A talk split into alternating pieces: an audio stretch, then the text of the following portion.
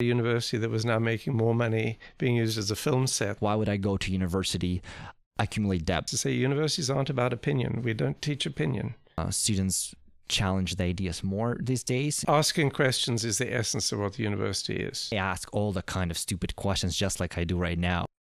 Ha. Um, Thank you so much for doing it again. Um, so we'll we'll start right right away. And uh, the idea that my goal is here to explore the idea of higher education in um, in America, North America specifically. I know there are multiple examples, but I'm really focused on that today. So to kind of set a baseline, how would you define the main role of universities right now? Well, I think it's changing. If you think back to higher education in North America in the 1950s, early 1950s, there would have been no more than maybe 15% of the population would think of going to university mm. um, after they'd finished high school. I think the percentage would probably be quite a bit lower, even. So, those were days when there was a conception that university offered something very different from preparation for the job market. You would, you would enter the job market by different routes in those days. I think what's happened, you know, really over the 50, 60 years since since that time, uh, is that obviously university participation levels have really increased. Uh, and along with that has come a slightly different conception of what a university education should be. So here I'm talking about societal understandings of this, not my own. I'm trying to talk okay, about the yeah. way people see it. Uh, so you know, uh, as recently as the end of the of the 20th century, uh, I think there was a recognition that universities provide uh, an education for citizenship in a way. They eh, they they prepare someone uh, for leadership in in society, for uh, contribution that could take many forms. in other words, education is understood as not particularly keyed to a, a particular career outcome. Mm. And it wasn't even a matter of inculcating skills. It was more a matter of mm. cultivating intellectual and emotional and other forms of capacity. Uh, I think what's happened in the last several, no, let's go maybe a decade and a half, is that uh, there's a view increasingly taken of university education which maps onto growing levels of participation uh, that universities are really about preparing people for the job market. Um, mm. And even though there's a recognition that that is a job market as kind of understood in a more sophisticated way, it is nevertheless the inculcation of skills that will enable you to do a particular job. And governments uh, more and more uh, think about universities as providing uh, individuals who will play a role in the economic machine of the province of the state. Okay. Um, uh, I'm not sure that the students themselves or their parents necessarily want to view education in that way, but on the whole, society has has been increasingly fixated on the idea of higher education as preparation for the workforce. So, I mean, recent governments in our province talk about uh, job-ready students, mm-hmm. whatever that is. Yeah. Um, and at a time when people can't really predict what the jobs of the future are. It's a very interesting expectation of universities mm. to say prepare students for jobs we yeah. can't actually imagine just yet. And yet, I mean, the obvious answer to that is well, therefore, you go back to the original mandate of universities, which is to cultivate in people powers of analysis, powers of thought, uh, the ability to to think through a problem and to find solutions to it, cultural awareness, the ability to communicate, all of those things which are uh, personal characteristics which do equip students to do a whole lot of things mm-hmm. that aren't mm-hmm. necessarily on the agenda right now. Um, but it's interesting that governments tend, on the whole, not to go back to the notion of a kind of liberal education as the, the empowering thing for students, uh, even when they recognize that the jobs for which students are supposedly being prepared are undefinable uh, mm. or unpredictable in part.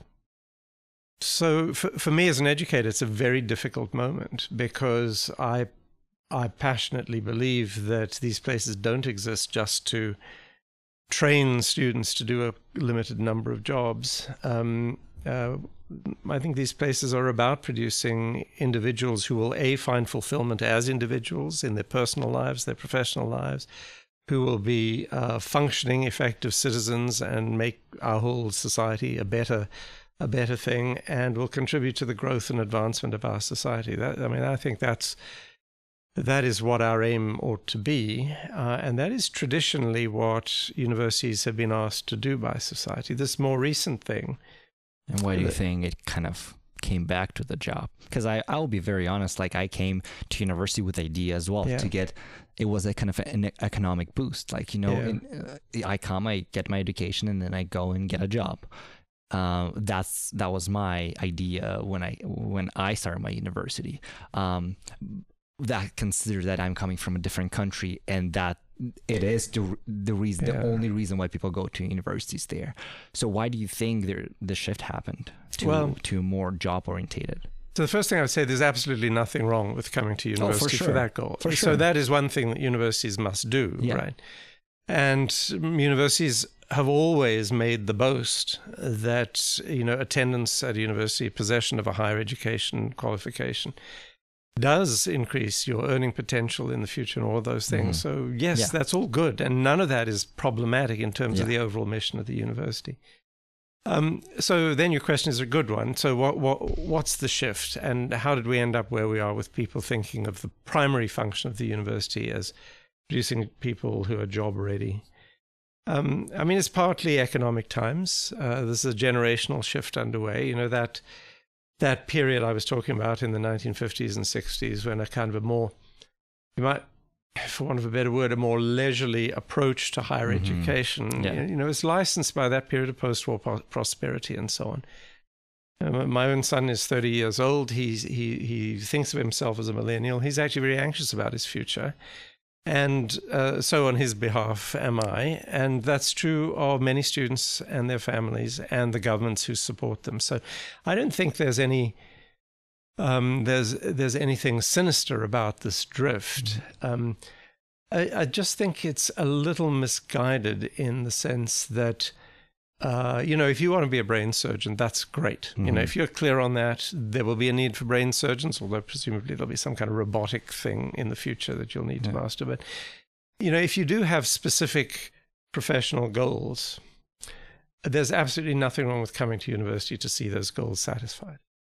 Uh, on the other hand, all the jobs of the future are not all going to be like that, and they are not all that predictable at this Yeah. stage. So then the critical question is, well, how do we educate students to to be successful in those other areas Mhm. where the skill is not presently identifiable or even predictable. And I think there, um, you know, you can look at almost any human challenge.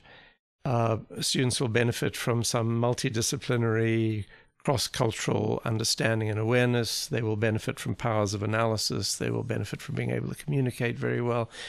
Uh, they will benefit from being uh, literate and numerate, whatever whatever their field of interest. You know, people like myself who are literary humanities people need to be aware of science, technology, mathematics, those kinds of things. So, I mean, my thinking about this is that the best um, insurance against the future for young people now uh, is that they need to have all those capacities. They've got to have an ability to understand things in a multidisciplinary way. Mhm. They've got to have a problem solving capacity. They've got to know how to work in teams. Mhm. Uh, they've got to have a different notion of what leadership looks like because it's very different nowadays. Um, uh, they've got to be to some extent self-directed because the old the old days of you know a lifetime of career aspirations being satisfied by a paternalistic company which um, employed you and then eventually Yeah. pensioned you off 40 Exactly. years later that that is largely gone you Yeah. know so so I think what's expected of people to be successful in all the ways I suggested, not just in personal career terms, but as citizens and so on, is a different model for education. And I Mhm. would say it's probably a different model f- of education from the one that most institutions like ours currently Mhm. exemplifies. So there's been a lot of discussion at McMaster lately about how you diversify the curriculum, how you build in that capacity for cross-disciplinary work, how you build in the these things that people always call soft skills, which I Yeah. think are critically important. Um, but there's been a lot of discussion here and a lot of program change to recognize the importance of those fields, and I think that's the right direction to be moving in. Why do you think that university is the best, not the best, but a very good institution to go and learn these skills? Like why, for example, especially considering the automation and considering everything that you described, that there's there will be jobs that we don't know even that are coming. Like why would I go to university, accumulate debt, and not just go and work, and then maybe through working and I will get the teamwork and soft Yeah. skills and leadership. Uh, again, c- keeping in mind the- debt that we're accumulating while we're in school. I think, yeah. So you might say, you know, if you were simply wanting a particular skill to do a particular job, you might go to a college which will provide you with the skills. So Mhm. what what does university give you that other forms of education or, you know, at work, workplace, uh, practical learning gives you? Well, I think the big difference is that university education always tries to provide you with an intellectual framework. It could be theoretical, it could be uh, broadly disciplinary, um, which allows you, whatever problem you're bringing your talents to bear on, to understand in big conceptual terms before you begin to formulate the, the particular solution, right? So, Mhm.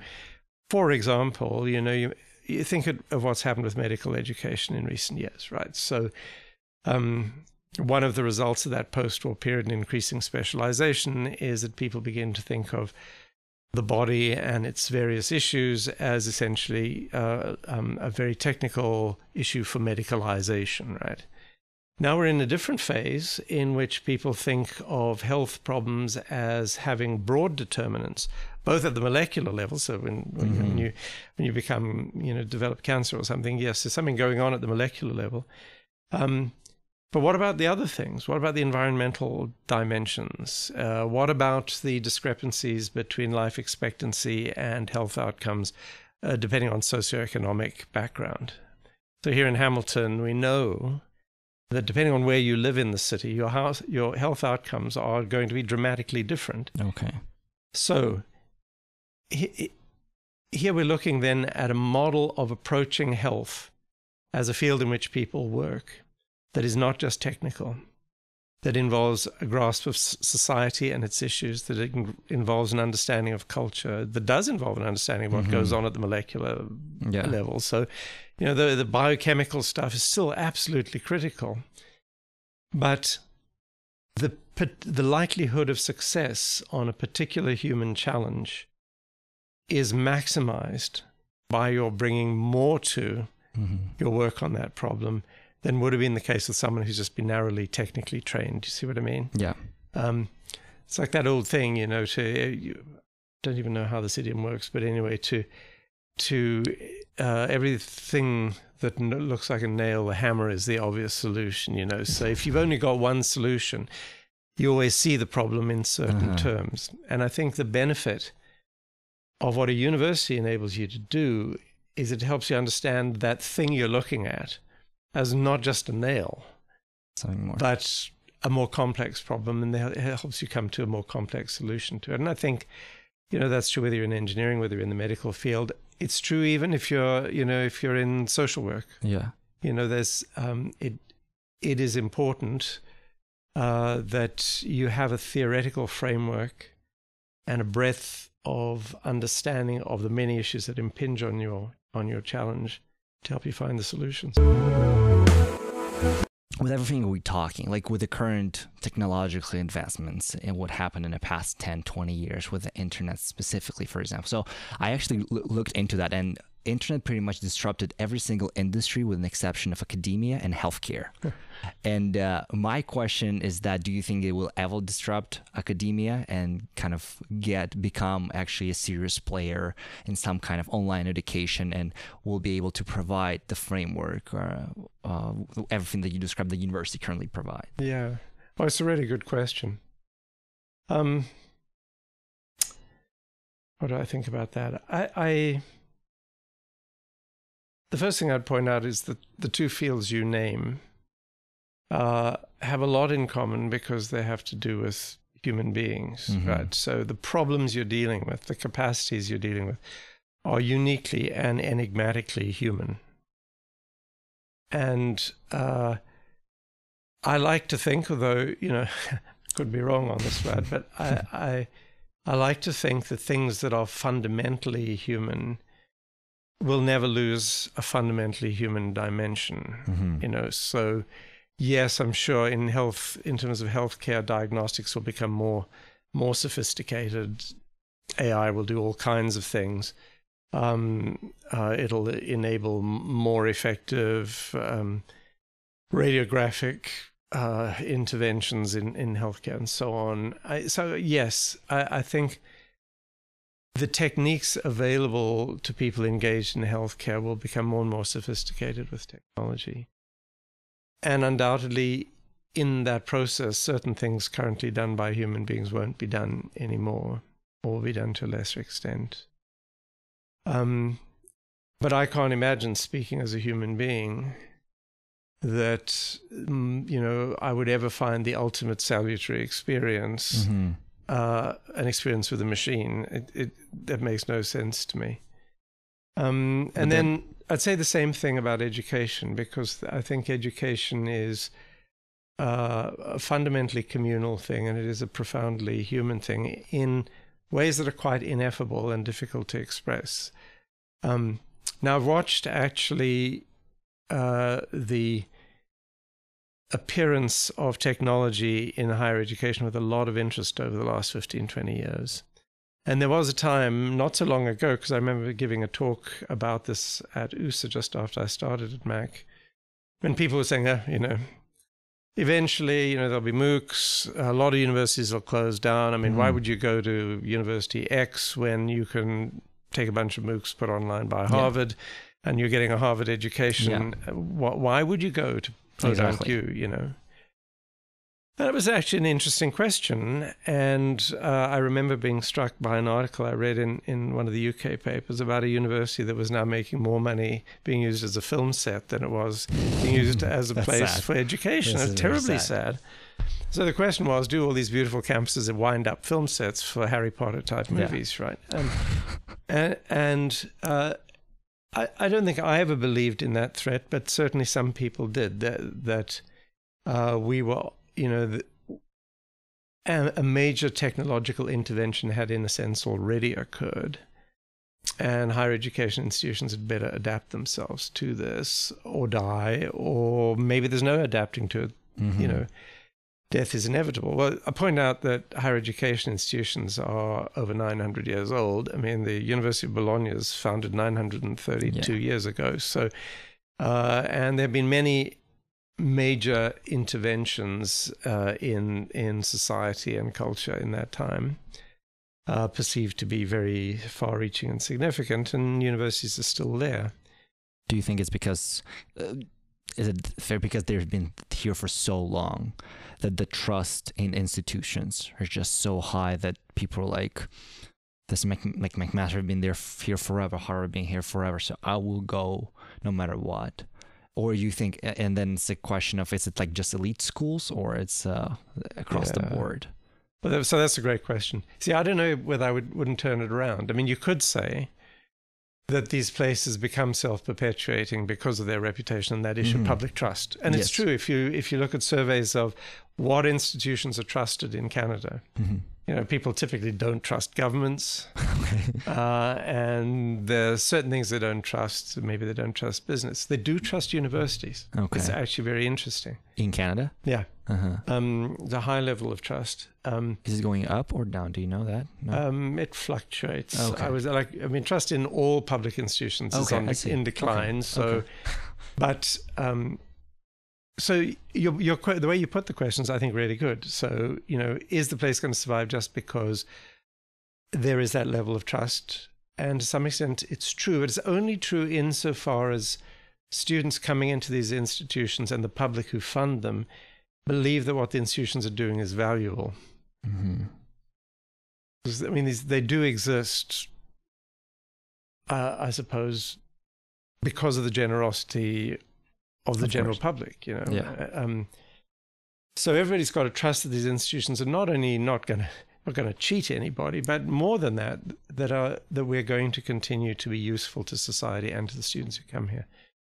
Um, so um, I think how do you earn that trust and how do you preserve that? So I guess in a way I'm saying my answer to the question is I agree with your read of it that it's partly because these places are trusted that they'll continue, but they will continue only to the extent that they continue to satisfy that trust. Mm. And what does that mean? Um, and I think that's linked to the question of what people want when they learn.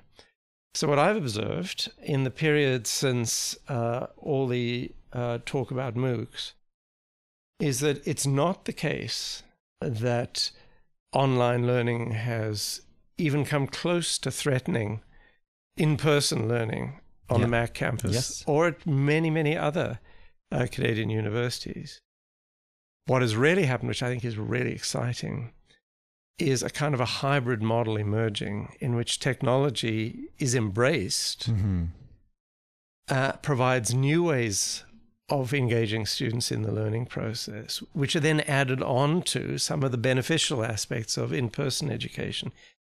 And sometimes the technology drives changes in the way that in person stuff happens. So the notion of the flipped classroom, for example, is fantastic. So you go from a classroom in which, you know, a professor like me used to come in and drone away at the front, just covering basic content, Yeah.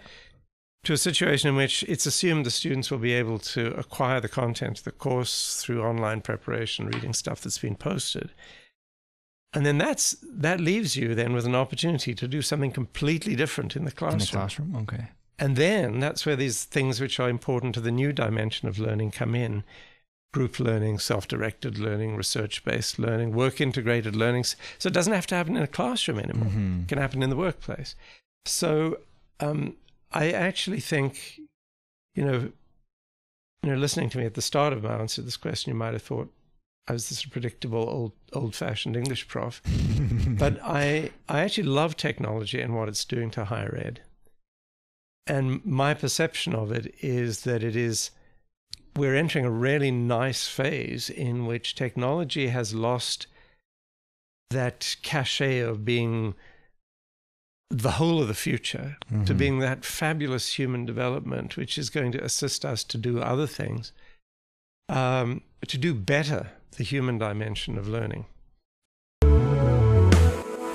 Going back to a bit of, to higher education like this is we have a really exciting component of the technology that that's comes. I want to i came across the statistics and it's a us statistics so please bear with me here. That's completely blew my mind. Like i told people in this room before. So i read that um, in 2015 they did a study in terms of trust in universities.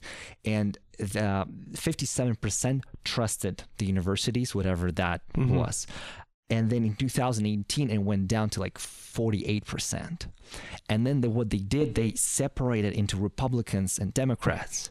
Yeah. And then like you can imagine the trend is that for republicans went from like 56 to 38 and democrats from 60 something 68 to 62 so it's like a drastic change. So like when i saw that i'm like wh- why? Is it like because so like all the questions like i want to want to think do you think it's like more statistics?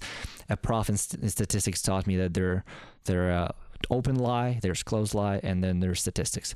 So is it this or there's a, just a trend that we may be noticing right now or it will go back? As just you said it's a fluctuates. Yeah. So I'm not a statistician. I can't really comment on you know Yeah. the reliability of these kinds of stats. And as you as you acknowledged, that issue of trust is very different in this country Yeah. from the US. But I think that that question has to do with the rather weird moment we're in mm-hmm. historically. Uh, I mean, it's extraordinary to me that we, in a very short period, have gone from being a society that was all about evidence and research and decisions made on the basis of sound evidence to being actually, I mean, to people who do, do what I do, this is sort of stupefying to think Mhm. that we exist at a cultural moment in which truth interest in evidence and all of these things is being disparaged, and not just by minorities, but by the occupant of the White House. Mm-hmm. You know, I mm-hmm. mean, and uh, um, same is true in the UK. I mean, one of the fam- one of uh, Theresa May's uh, most well-known uh, cabinet members spoke about having heard enough of, from experts. Right, we've yeah. had enough of experts on. so that is a really weird thing because the whole notion of the progress of global society, certainly in the West, in the post war era, has been tied to the issue of the progress of science, the examination of evidence, and the advancement of analysis, and so on. And everything from technology to ethics to, uh, I mean, even, even thinking about progress from colonialism to a post colonial period mm-hmm. is premised on the idea of the power of analysis to achieve to reach an understanding of some kind of truth, which is always then understood to be provisional, pending further yeah, analysis yeah. and so on.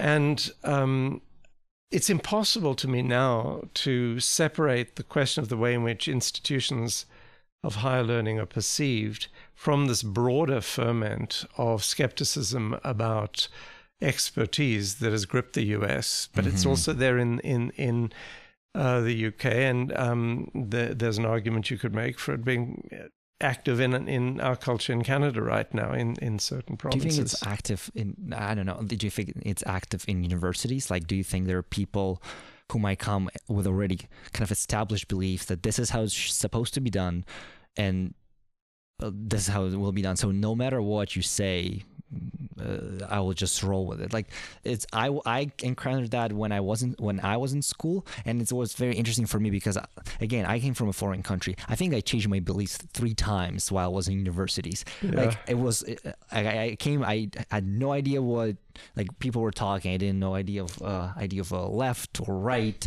political spectrum. Like nothing, none of it. So like oh I'm this, and then I'm this, and then through discussions kind of solidified yeah. like my understanding and then science education gave me this like facts are everything. Check your studies. Yeah. Uh but then sometimes like i talk to people even like on campus and i don't see that as well. So like even even in canada which completely yeah. blows me away. I think you know i mean so people who do what i do have a uh, an ideal, idealistic vision of what happens in university, and that's that we're all a combination of perfect open-mindedness and mm-hmm. powerful conviction, and you know, uh, determination to bring our analytical gifts to bear on anything, and so you know, able to embrace complete provisionality, right? Yeah. But actually, that's that, that, human nature doesn't really work that way, and, mm-hmm. and so a university is just like any other societal construct. It's a mixture of people, some of whom are very uh, open minded and some of whom are not. Uh, I think probably the proportion of people interested in reassessing their understanding of things on the basis of evidence provided is much higher in universities as it should so. be. Yeah, I yeah. really hope so. But at the same time, you know, part of what's fabulous about universities and why I've always loved them is they're places of debate. And you don't have debate unless people are prepared to argue for mm-hmm. and fight for a position they believe in. Yeah. So there's a certain aspect to the university that has to see um, openness working in some kind of dynamic dynamic tension with with belief and acceptance of certain facts. Mm-hmm. Do you know what I mean? So uh, if we thought everything was, you know, uh, if we were all un, uh, universally open minded, we'd live in a sort of bizarre postmodern universe yeah. in which the notion of even a provisional truth would have no meaning. That's not the way it works. You know, I mean, academics, the students who come and study here, the academics who teach them, are almost all engaged in the pursuit of truth and a heightened understanding of their field um, they will all understand truth differently. You know, mm-hmm. what is mm-hmm. truth to an English literature professor like me? Yeah. Uh, it's not the way Rudy Giuliani would ask. so what, what is truth? But it's a different kind of question. But what is it? You know, if if if a literary critic is seeking truth, what is it? I mean, is it a refined understanding? Is it a demystification of meaning? Is it an understanding of the constituent parts of meaning? I don't know that's something very different, let's say, from uh, what, uh, let's say, someone in, in physics is trying to understand in experimental physics when they're actually trying to understand something about the laws of nature. So we're all here trying to understand truth. Mm-hmm. We'd all define it slightly differently. The thing looks different. Mhm. But the goal is the same. Um, and here, way more than outside of the boundaries of the university, uh, one hopes that there is implicitly, anyway, openness to being just like you were, contradicted and changed. You know, I Mhm. mean, And you you talking both students or uh, students uh, maybe and professors? Everybody It's- everybody. it's, everybody i mean uh, this I, I don't i mean i see students and professors it's a continuum right whether you're an undergrad student or grad student Yeah. or a professor these places are about an approach to the mind and a use of the mind to engage with the world that should be pretty consistent um, the only thing that's different is that people are at different stages in the process of engaging with the world through that intellectual capacity and uh, when you're just beginning, when you come out of high school and you come here, whoa, it's it's sort of bizarre to be in a place where yes, you're going to be told this is the accepted Mhm. interpretation of how the world Mhm. works. So we're telling you that, but we're also telling you that implicit in this is the expectation that you will ask questions and you will you will challenge this. Um, Do you think people challenge? I, I cannot not ask. Do you think people challenge this more now or l- less? Kind of. It, we, we talk all the all the time on campuses and how uh, there's like a it's a it's it's always leaned more to the liberal side of things. And then like, do you think that uh, students challenge the ideas more these days in terms of I, I know I'm not sure if you're teaching at this point, uh, but um, it's just something that always like always uh, very interesting uh, for me even in classes. Like i think i had a great advantage because i wasn't i didn't grow up here so i ask all the kind of stupid questions just like i do right now. So so that's kind of there's not nothing no background for me. So i would like yeah why why is that? Uh but do you think this is kind of the common thing on campus right now or it's a more we like we or we advance like we figured it out like we know what's right? Ha. Um, well, uh, asking questions is the essence of what the university is. It's nothing other than a place which is about asking questions. Uh, and so everything you do, whether you're a researcher in a lab or whether you're sitting in a classroom as a student, um, if if you're not in the business of asking questions or of helping people ask questions or of showing them why something should be questioned, this is you- you're not doing the work of the university. So another way of putting it is to say universities aren't about opinion. We don't teach opinion. We teach a way of thinking, and a way of thinking that is premised on the notion of interrogation. You question everything. So for me, there's no such thing as too much, um, and uh, there is such a thing as too much opinion because Mm. the spouting of opinion is is uh, it's going to happen in universities. Yes, uh, is it is it commensurate with the mandate and the goals of universities? Not really. Um, so, I I think it's impossible to say whether people ask more questions now than they did before. I mean, I, I was an undergraduate student in South Africa during apartheid. I Yeah. was a student rebel, so I was asking questions about that political system and supporting people who did.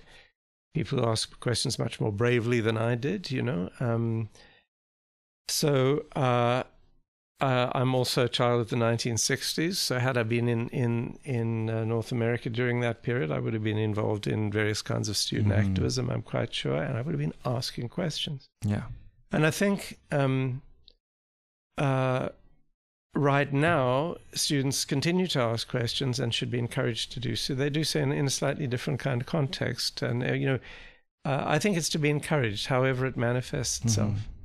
But um, you mentioned that universities tend to, to the left. yeah Well, I, I, the way I like to think about it is that it's not so much they tend towards the left, uh-huh. it's they tend away from doctrine. Um, but Yeah. isn't there doctrine on both sides Yes, No. there is. There, I mean, you know, Marx's writings Yeah, are doctrine, right? Yes. So, um, but that's not. People don't mistrust universities because they think too much Marx is being read Mhm. here. mm-hmm. or they don't even care too much what doctrine there is afoot. But I think what is disconcerting for some people about universities, and it's why they don't tend to thrive in in authoritarian countries, is that the the habit of asking questions is anathema to people who wish to see society proceed on the basis of certain untested assumptions about who has privilege, who should have the right mm-hmm. to to vote, who should not, whether one color is better than another color, yeah. whether being an original person somewhere is more important than being a visitor. You know, um, so to me, that's so. Yeah, you might say the habit of of questioning looks like a preoccupation of the left, but you know, on the left you can get just as doctrinaire and inflexible as you can yeah. on the right, and there's there is a way, even on the political right, of exercising that capacity for questioning. Um, but as a defining attribute, which indeed the, the the technique of questioning is to universities, I, I think you could probably defend the argument that it is it is about subverting. Mm-hmm. Universities do subvert. That's the point of them. Mm-hmm.